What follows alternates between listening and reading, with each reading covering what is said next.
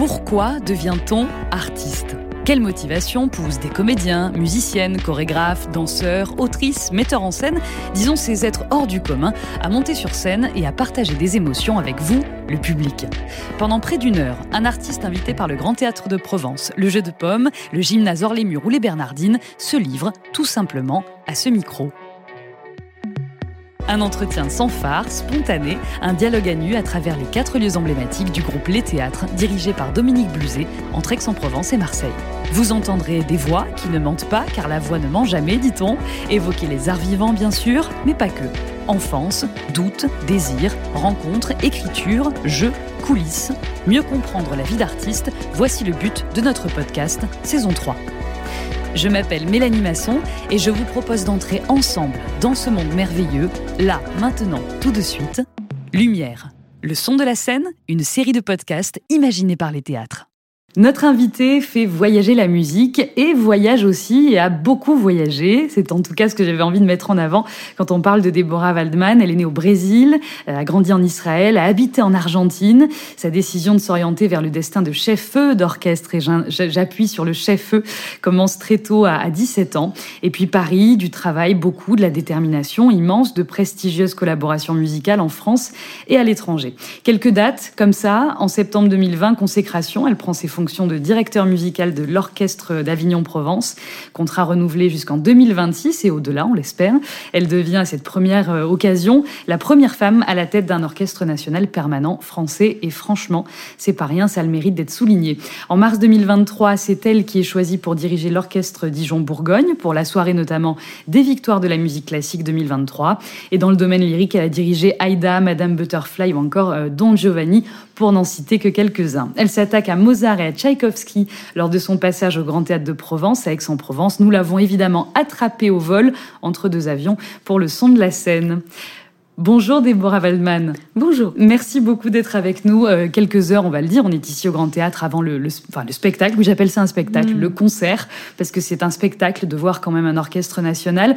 Euh, je pense que vous êtes d'accord avec ça, parce que vous avez une notion euh, très populaire de la musique, en fait. Classique aussi, et c'est intéressant. Oui, c'est un mélange entre les sacrés et les populaires, puisque dans, populaire dans le sens où je pense que tout le monde en a les droits, tout le monde peut la aimer, même sans la comprendre. C'est dans ce sens. elle est pour tous et par tous. Et dans ce sens de la débordement de la volonté de la communiquer. C'est ça. Côté populaire. Et côté sacré, c'est que hum, chaque note qu'on fait est tellement précieuse et, et précise. tellement engagée, précise et précieuse en effet, et tellement engagée que hum, ça prend presque toute la vie. À chaque fois, j'ai la sensation que quand on joue un concert, on, joue sa vie. Ah oui, carrément. Oui. C'est ce que vous ressentez. Non, mais je vous crois. oui, oui, oui, c'est ça. Mais après, vous, il y a, c'est, pour nous, les chefs, c'est plus difficile que les instrumentistes parce qu'eux, ils ont l'instrument tous les jours. Mais nous, on a l'instrument dans la tête tous les jours. Et les plusieurs instruments en plus. Oui, plein. et quand on arrive à l'orchestre, et tous et occurrent en même temps. Et il faut arriver quand même à se connecter à ces sensation qu'on avait, que, tout ce qu'on voulait, notre projet qui était dans la tête. Mm. Et ça, pour moi, c'est très sacré, vraiment. c'est sacré, d'accord. C'est presque spirituel, en fait. J'imagine que vous êtes dans un, un, autre état quand vous dirigez un, orchestre. oui, et j'espère amener le public à cet état-là.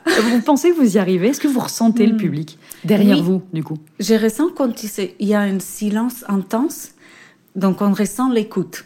Et euh, là, notamment dans cette symphonie, elle est très particulière parce que dans les troisième mouvement, il y a ça explose à la fin et bien sûr le public va applaudir beaucoup alors que c'est pas la fin de la symphonie. et après, il faut quand même réussir à tenir encore l'attention et qu'en fait, ça n'est pas encore fini. Mm. Mais là, j'ai compris qu'en fait, ces applaudissements-là, ils font partie de la pièce. Ah, d'accord. Vous vous y attendez presque. Euh, non, moi, je suis dedans, mais mais le public, il doit le vivre. Et même les musiciens m'ont demandé d'un peu lâcher. Ils ont besoin ah d'essouffler pour attaquer cette tension du quatrième mouvement. Quand, quand on vous entend parler, quand je vous vois parler, Déborah Waldman, il y a quelque chose de très physique, en fait. Là, même quand vous décrivez votre métier, alors être chef d'orchestre, c'est physique, hmm. mais même quand on en parle, en fait. Ah oui. c'est bien. oui, parce qu'on faut que les sentiments, les, la pensée, et c'est vrai que quand on, doit communiquer quelque chose, il y a beaucoup d'énergie. Hmm. Et donc l'énergie, c'est physique quelque part aussi. Absolument. Comment vous arrivez à, euh, vous, une seule personne, du coup, en tant que chef d'orchestre, à arriver à embarquer tout un, tout un orchestre, tout, tout un groupe de musiciens, de musiciennes avec vous? Alors bien sûr, ça se passe par les gestes, non? Il y a des choses classiques. Euh, les musiciens, ils sont très intelligents. Et moi, j'aime beaucoup les musiciens. J'aime beaucoup communiquer avec les yeux. Et si je sais que j'ai les communications de tous, à ce moment-là, je suis juste au centre à coordonner tout ça et à les amener à droite, à gauche et, et à créer des choses. Parce que eux, vous savez, les orchestres aujourd'hui sont très bons et ils arrivent à jouer tout seuls. Donc, euh, les chefs d'orchestre doivent faire quelque chose d'autre, pas juste les mettre ensemble. Hmm. C'est intéressant, vous dites que vous êtes au centre et pas face à eux.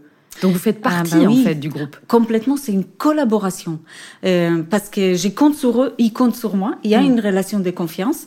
Et en effet, chef d'orchestre, il y a le mot chef, il dirige, bien sûr, mais il dirige quoi? C'est ça la question. On dit que vous êtes une main de fer dans un gant de velours, c'est vrai ou pas? Avec tout.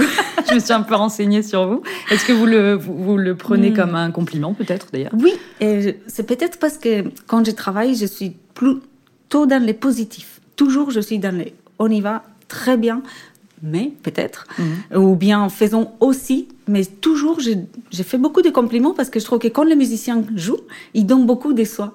Donc, euh, il faut encourager. Et, et donc, je travaille toujours vers les hauts. D'accord. J'imagine qu'il y a quelque chose. C'est rigolo quand on vous entend euh, parler. Alors, on l'a dit, hein, vous êtes né au Brésil, vous avez grandi en Israël, habité en Argentine. Il y a toujours l'accent argentin. C'est vrai. Qui connaît un petit peu Buenos Aires et, ah, l'Argentine. Euh, c'est un pays qui vous a marqué parce que la musique en Argentine, c'est quand même fondamental. Il y a mhm. quelque chose de très partagé aussi. Oui. La chacarera ou je, ne sais quoi, par exemple, pour ne citer que ça, c'est euh, peut-être quelque chose qui vous nourrit encore ou, pas ou, euh, Alors, ou Israël ou le Brésil, je sais pas. Hein. Oui, mm. c'est un mélange de tout ça. Euh, mais c'est vrai que l'Argentine, c'est un pays où j'ai atterri sans vouloir. Ah, N'est-ce pas? On m'a quitté d'Israël, on m'a arraché d'Israël à 14 ans et demi. Et j'ai atterri dans ces pays où j'ai trouvé les gens pas très sérieux. Ah ouais. Et donc, la seule chose que je voulais faire, c'est de partir depuis l'âge de 15 ans et j'ai réussi à 23, donc imaginez toutes ces années. Vous avez été heureuse en Argentine ou pas? Non, pas non, c'est pas un pays que vous avez aimé. Ah, c'est fou ça. Oui, c'est un pays où, en fait, c'est vraiment ça. J'ai trouvé les gens pas sérieux. Et vous avez raison d'un point, c'est que la musique, elle est extrêmement énergique. Vrai. Et la vie dans Buenos Aires, c'est une folie. C'est 24 sur 24, il n'y a jamais du repos. Mm. Donc ça, oui, j'aime beaucoup ces Buenos Aires, mais je suis plus européenne. Et vous êtes quand même très sérieuse, c'est ça, vous restez très sérieuse.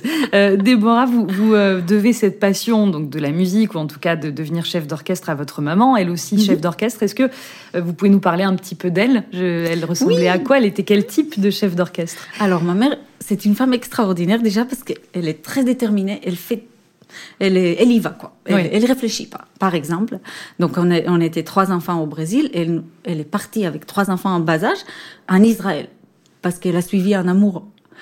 Et hop, on débarque en Israël, et puis la même histoire dix ans après, en Argentine. Donc là, je trouve quand même très courageux de faire ça.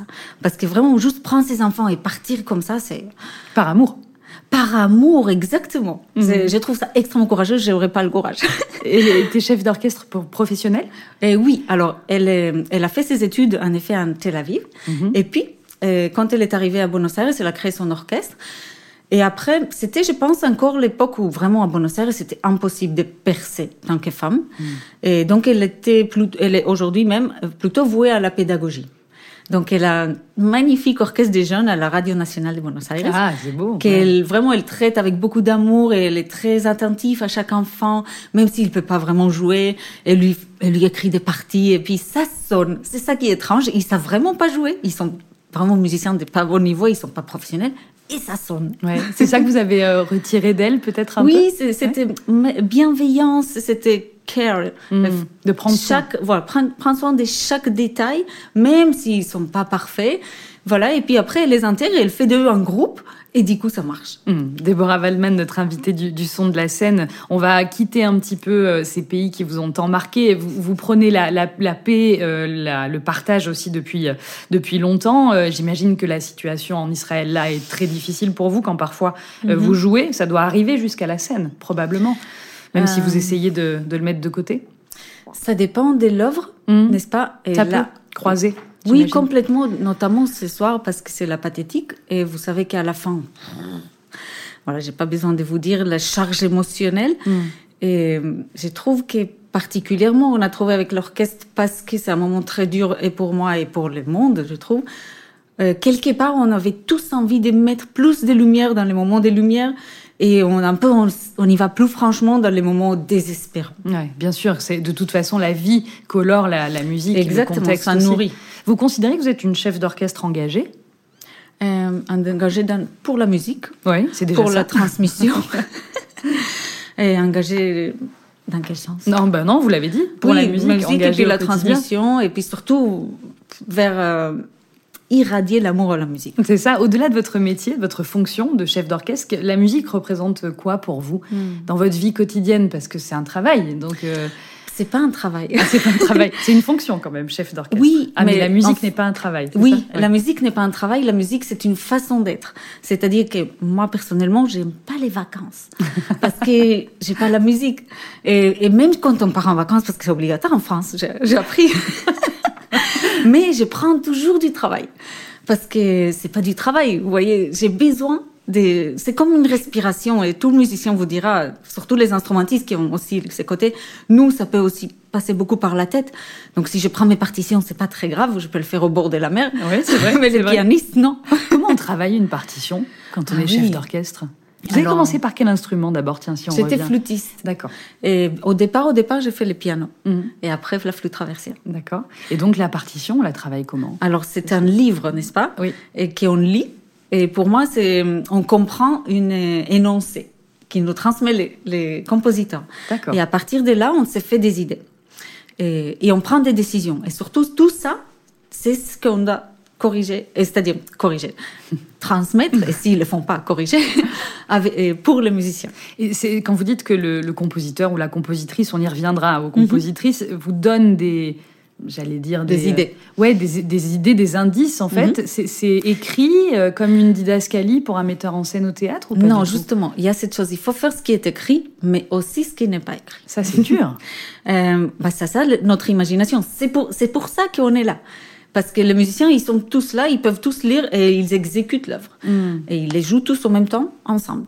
Vous mettez parfait. une, couleur, c'est Et moi, je suis obligée de mettre autre chose, c'est-à-dire une intention. C'est vraiment ça. C'est les intentions des uns et des autres et converger les intentions. On va revenir aux, aux intentions, bonnes ou mauvaises d'ailleurs. Euh, Kurt Mazur, le, la- le chef de la Philharmonie de Paris avec lequel vous avez travaillé euh, longtemps, vous a dit un jour attention, vous êtes une femme. Ça, on Oui. vous le ressort très, très régulièrement. C'est vrai. En même temps, quand on, on lit qu'en 2020, vous avez été la première euh, femme à la tête d'un orchestre national, il était temps.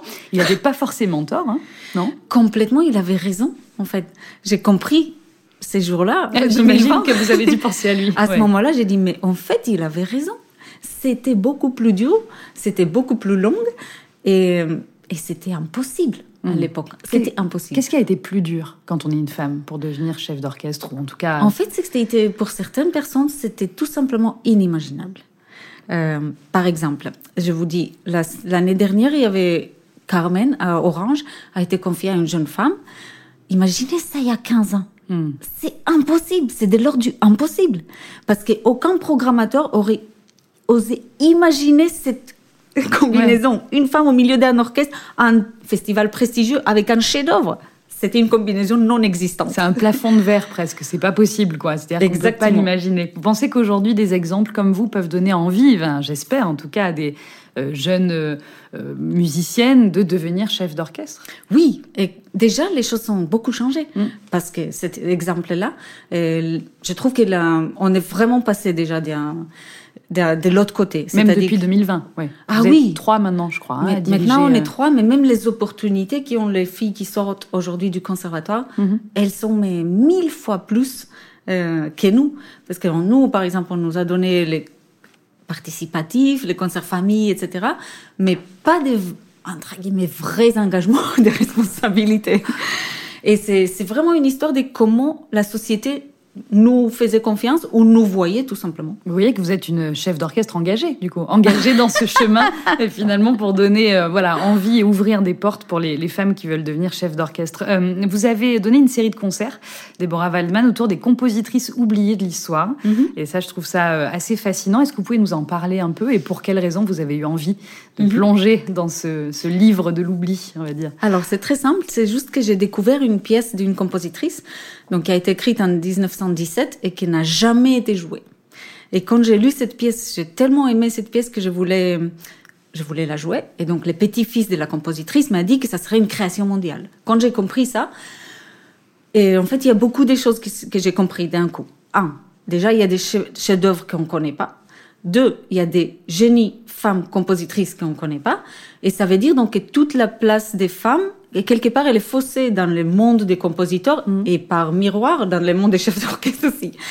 Et tout simplement, ce que je souhaitais faire, c'était de remettre à leur valeur juste, à leur place juste les compositrices, afin de que par miroir, on remette à leur place juste les chefs d'orchestre. Est-ce que vous pouvez nous, parler voilà d'un exemple d'une compositrice Oui. oubliée euh, Alors, cette compositrice, c'est la fameuse, qui aujourd'hui est devenue star mondiale quand même, euh, Charlotte Oui. avec qui j'ai cette relation très particulière parce que du coup, euh, tout ça là remonte à il y a 10 ans, Mm. 2013. En 2015, et j'ai reçu cette partition et j'ai allé frapper à toutes les portes et en 2019 seulement, j'arrive à la créer.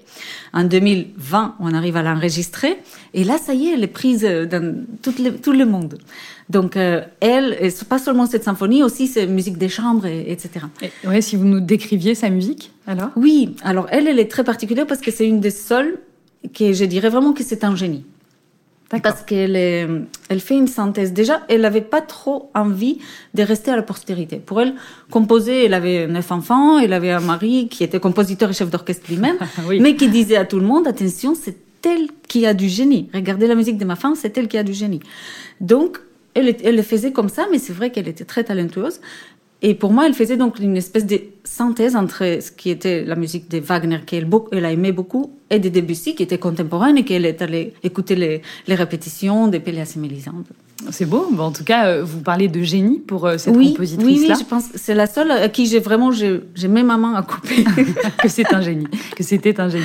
Euh, et vous, vous diriez, euh, qui, qui situeriez-vous comme compositeur, comme génie? Est-ce que vous, il y en a un qui Oui, dépasse Mahler, Mahler, bien Mahler. sûr, Mozart, Bach, Beethoven, eux, il y en a Ouais. beaucoup. Mais pour vous, votre génie, tiens. Mon génie, c'est Mozart et, et Mahler et Sohi, les trois.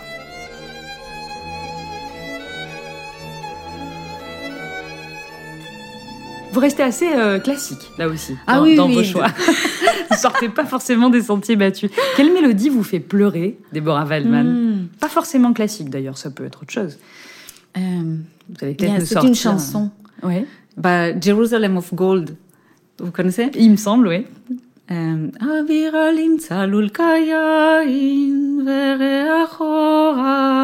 Je peux pas la chanter parce que Ah non, non, c'est très beau pour le coup.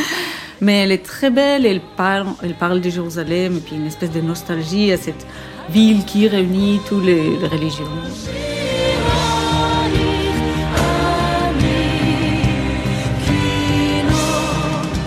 Vous l'avez dit, il y a une grande nostalgie hein, pour vous euh, quand on parle d'Israël. Ah Comme oui. vous avez dit, j'étais arrachée euh, à, Mm. Israël. Vous, vous y êtes retournée? Oui, oui, je suis retournée après pour le, le village où j'ai grandi. Et là, si tout va bien, en juin, je vais diriger pour la première fois là-bas. Vous n'avez jamais euh, dirigé là-bas? Mm, mm. Waouh, ça, ça, ça doit être. euh, Enfin, Oui, ça sera. Je vous, je vous le souhaite en tout cas euh, un moment absolument euh, magnifique. Euh, Est-ce que vous, j'allais revenir sur la sur la question des émotions, mais est-ce qu'il y, a- il y a des mélodies qui vous animent plus que d'autres? Est-ce que Mhm. alors pas forcément de citer des noms de compositeurs ou compositrices, mais peut-être des rythmes aussi. Des... Oui. Je suis très attachée à tout ce qui est bah, musique, soit populaire euh, brésilienne, et- Ah oui. soit euh, klezmer. Là, ça me fait bouger partout. Ouais. C'est la Et- clarinette peut-être aussi, non? peut-être Il y a la quelque clarinette. chose comme ça. ouais. Et puis, il y a cette histoire des hum, les batucadas. Vous connaissez Bien les sûr. batucadas brésiliennes? Bah là, je, je peux ah, m'asseoir et les écouter des heures. Ah donc c'est vraiment le, la rythmique alors? Oui, oui, oui. c'est- Parce que finalement, le chef d'orchestre, il est quand même euh, convergence rythmique. Donc, vrai. on est obligé d'avoir les rythmes extrêmement clairs et puis pouvoir les transmettre. Donc euh, oui, c'est des trucs qui me font vibrer aussi. On va sortir du, euh, du, du, classique et du sérieux. Je vais vous donner la possibilité, Deborah Waldman, de changer quelque chose dans un orchestre philharmonique ou symphonique. Qu'est-ce que vous changez? Qu'est-ce que vous rajoutez? Qu'est-ce que vous enlevez? Alors, il y a une grande question qui se pose aujourd'hui, n'est-ce pas, pour les formes du concert. Mhm. Et, je suis en conflit avec ça parce que je trouve que la musique se suffit à elle-même. Elle n'a pas besoin d'autre chose. Elle n'a pas besoin d'un cirque à côté ou des lumières ou des. Hmm. Après, il y a la question. J'ai un peu fait le, parallèle avec le cinéma. Le chef d'orchestre, il arrive, il y a un cérémoniel, n'est-ce pas, très codé. Pour les gens qui ne connaissent pas, c'est un peu intimidant. Le premier violon, voilà, ça. on salue, et puis il y a c'est très hiérarchisé. Hmm. il faut codifier. La question, c'est est-ce que le chef d'orchestre prend le micro et parle? Ah. Et c'est comme les, bah, les cinémas il y avait une résistance pour les cinémas parlants à un moment. Et il y avait des acteurs qui ont refusé catégoriquement. Vous savez, il y a certains films qui le montrent. Alors, je suis en ces conflits-là. Je sais que quand ça se passe, je le fais ça se passe très bien. Et j'ai du plaisir à le faire. Mm-hmm. Mais par exemple, un concert comme ce soir, si je prends, j'imagine, si je prends le micro, est-ce que ça va pas quand même quelque part enlever de ce que je peux vraiment seulement exprimer avec la musique. Hmm. On a reçu Barbara Hannigan aussi dans ce, dans mhm. ce podcast. Euh, oui, elle qui chante parfois aussi, qui dirige en même temps. Effectivement, au départ, ça a un petit peu choqué quand même. Est-ce que c'est pas euh, aussi faire bouger les lignes de ce, oui, elle, c'est parfait parce que du coup, elle, reste à sa place de chanteuse et chef. Mhm. Mais s'imagine, si en plus de ça, elle faisait médiatrice. En fait, c'est un peu ça. Hmm. C'est un peu le public c'est pas dire euh, vous ne comprenez rien, on a besoin de vous, de vous donner des, des, des, clés, mais au contraire, c'est dit regardez comment je vois la musique. Hmm. C'est une invitation à l'écoute. Et effectivement, vous avez raison, peut-être que la musique, la manière de diriger se suffit. Voilà, c'est ça. Aujourd'hui, j'ai pas des réponses. Je me pose la question. Vous ne supprimez aucun instrument, vous gardez tout? Vous n'en rajoutez pas? Une batucada? Non, non. Ce serait étrange. Après. Pour la sortie du concert. Dans les coulisses. Euh, une dernière euh, question, on a encore quelques minutes euh, avec vous, Déborah Waldman, c'est un plaisir en tout cas. que représente Aix-en-Provence, le Grand Théâtre de Provence, les théâtres pour vous? Alors, Aix-en-Provence représente... Vous êtes une fidèle, Dixit, Marina et Julien qui, qui travaillent avec moi sur ce podcast. Bah, c'est comme... Pour nous, c'est un grand plaisir parce que l'acoustique, elle est magnifique ici. Et pour nous, maintenant, depuis que je suis là, c'est un passage obligé tous les ans. Vous êtes à côté, en plus, à Avignon. Donc oui, voilà. On a une collaboration euh, très étroite. Et pour nous, ce que ça représente, c'est bah, que l'orchestre, que notre orchestre puisse se produire dans des théâtres où les plus grands s'est produit. Mhm. Ça, c'est une grande fierté. Et montrer aussi, bah, là, on a par exemple aujourd'hui la, les collaborations avec les USM. Donc, euh, les étudiants viennent chez nous. Et ce qui fait que eux, ils sont ici. Donc c'est une grande fierté. Du coup, tout ça, ça mélange et ça, ça nous fait un passage obligé. Et, hmm. et agréable. Et ça. super agréable. Et votre relation avec Renaud Capuçon aussi, vous avez déjà joué avec lui, bien oui, l'année dernière, et puis tous les ans, ça, et ça va encore continuer. Tous les ans, il y aura quelque chose de différent. Je ne vous dis pas pour l'année prochaine, mais l'année dernière, on avait en effet Renaud Capuçon, et puis on avait la troisième des Farinques, et il y a déjà des projets Super. Pour 25, je voulais, Je voulais euh, ben, aller au-delà de 26, 2026, mhm. puisque vous êtes euh, encore jusque-là euh, la directrice musicale de l'orchestre Avignon-Provence. Après, il y a des envies, il y a des rêves, il y a des désirs? Oui, complètement. je pense que après Avignon, ça aurait fait son, son chemin. Mhm. Donc là, je vise, je commence à viser vraiment l'étranger, partir. Et... Repartir du coup. Oui, exactement. partir peut-être dans d'autres orchestres et peut-être une taille plus grande parce que là on est en musique euh, on est 40 musiciens donc le répertoire il est quelque part un peu limité. Mhm. mais voilà j'aimerais bien grandir. Il y a des pays qui vous attirent?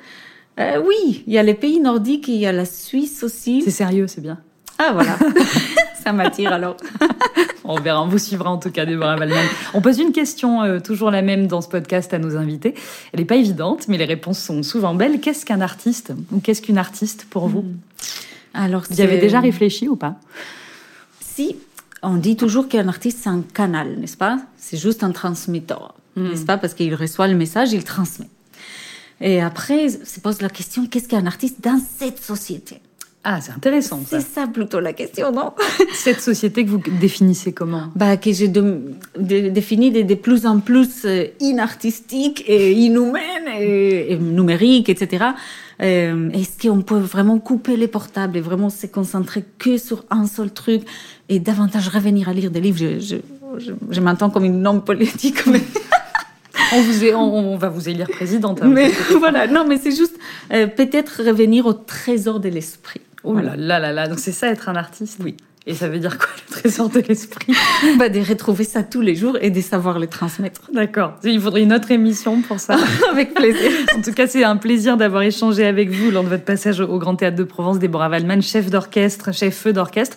Euh, je voulais juste comme ça, si vous avez une idée, c'est tant mieux, euh, nous, nous donner, nous offrir une, une, chanson qui vous plaît, qui vous anime en ce moment. Mm -hmm. Ça peut être... Euh, ça peut être une mélodie euh, classique, ça peut être euh, toute autre chose. Est-ce que vous Il y a une chanson que je chante tous les jours. Oui. Euh, c'est un ladino.